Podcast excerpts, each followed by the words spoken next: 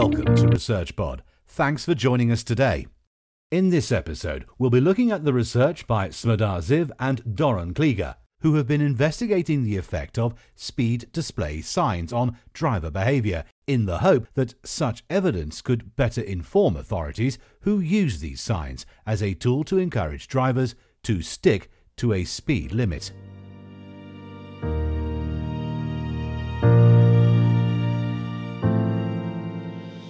Exceeding the speed limit while driving a motor vehicle is a worldwide phenomenon. We've probably all done it to some extent at some time or other. We are running late, we didn't notice the limit change, and so on. And this isn't just anecdotal. There is plenty of well researched evidence to demonstrate just how prevalent breaking the speed limit while driving is around the globe.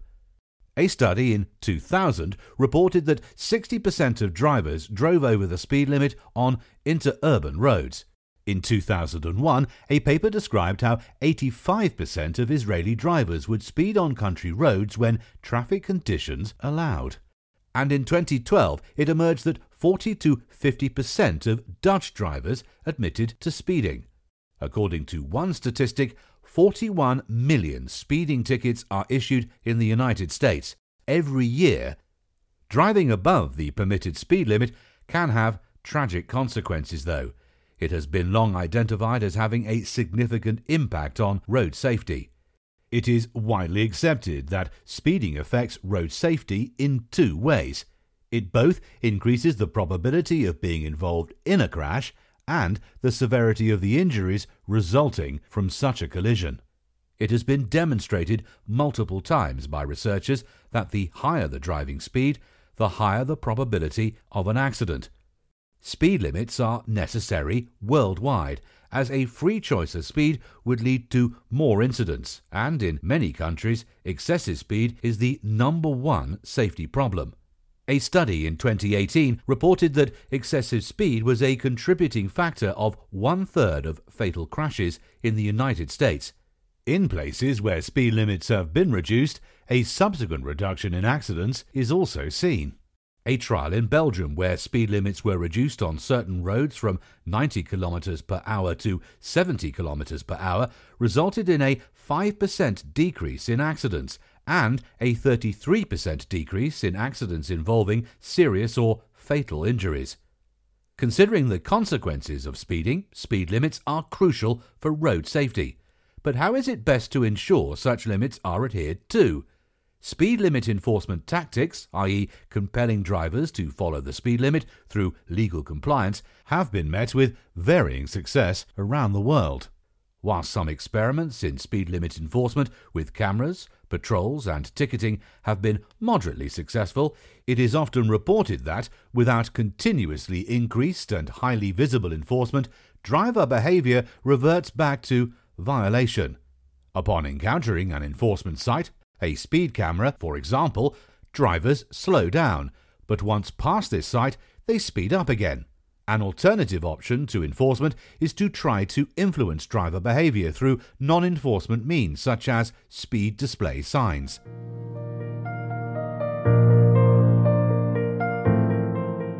Speed display signs are electronic signs that display the driver's speed in real time as they pass the device, and they aim to inform drivers that they are exceeding the speed limit, giving them the opportunity to voluntarily slow down. The assumption is that the effect of the signs will be to both make the drivers aware of their speed, whilst also introducing to them the possibility of speed enforcement in the near future. Past research has shown that, like speed cameras, these signs often have a short term effect on driver speed. Drivers slow down when they initially encounter the sign, but almost always revert to speeding once they are a certain distance away from the device.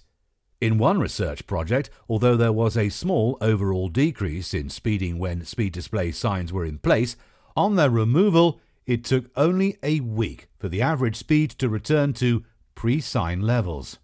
In another study, 48% of drivers said they would increase their speed if a speed display sign showed them they were below the limit.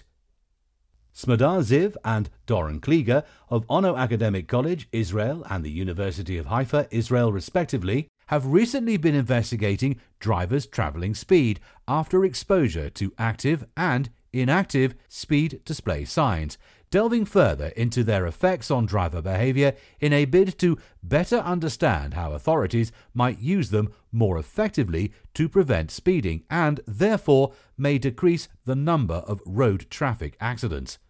It is the potential of being caught by the police that has been identified as the main motivating factor behind speed limit compliance for many drivers.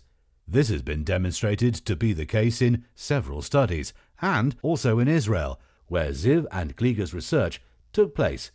The researchers examined drivers' speed behavior in a setting where two speed display signs were located two kilometers apart under two conditions. In condition 1, the two SDSs were switched on. In condition 2, the first sign was switched off. The signs also had supplementary notices of the speed limit, 70 kilometers an hour, above and below them. Speed was measured in the vicinity of the second sign under the two conditions. The results of the experiment showed that in condition 1, where drivers were made aware of their speed by the first sign they adjusted their speed to the limit at which they thought they were unlikely to be apprehended by the police, in this case around 90 kilometers per hour, whether they were, at the time, above or below that limit. In condition 2, drivers saw the switched off sign and were made aware of the possibility of enforcement, but were not informed of their actual speed. The most common reaction then was to slow down to increase the chance of remaining within the perceived limit under which they were unlikely to be apprehended.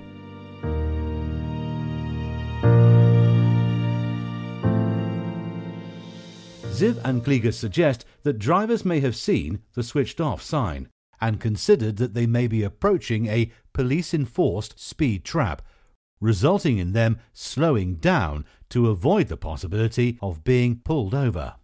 In addition, under condition 1, in which the first sign was on, the speed variance in the vicinity of the second sign was significantly lower than in condition 2, manifesting drivers' speed convergence around the speed which they thought they were unlikely to be apprehended by the police.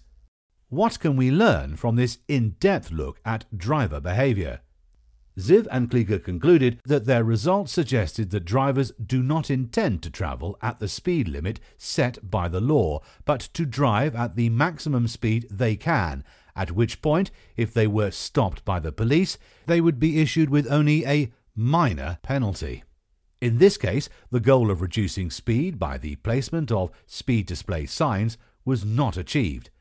However, comparison of the two conditions shows that while speed feedback failed to encourage drivers to slow down, and in fact in some cases seemed to cause drivers to speed up, alerting drivers to a speed issue and suggesting the possibility of apprehension, but without informing them of their speed, resulted in them slowing down.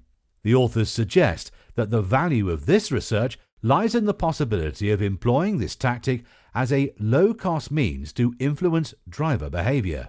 Authorities can turn speed display signs on and off, suggesting increased or changing enforcement, but without the high costs actual enforcement incurs.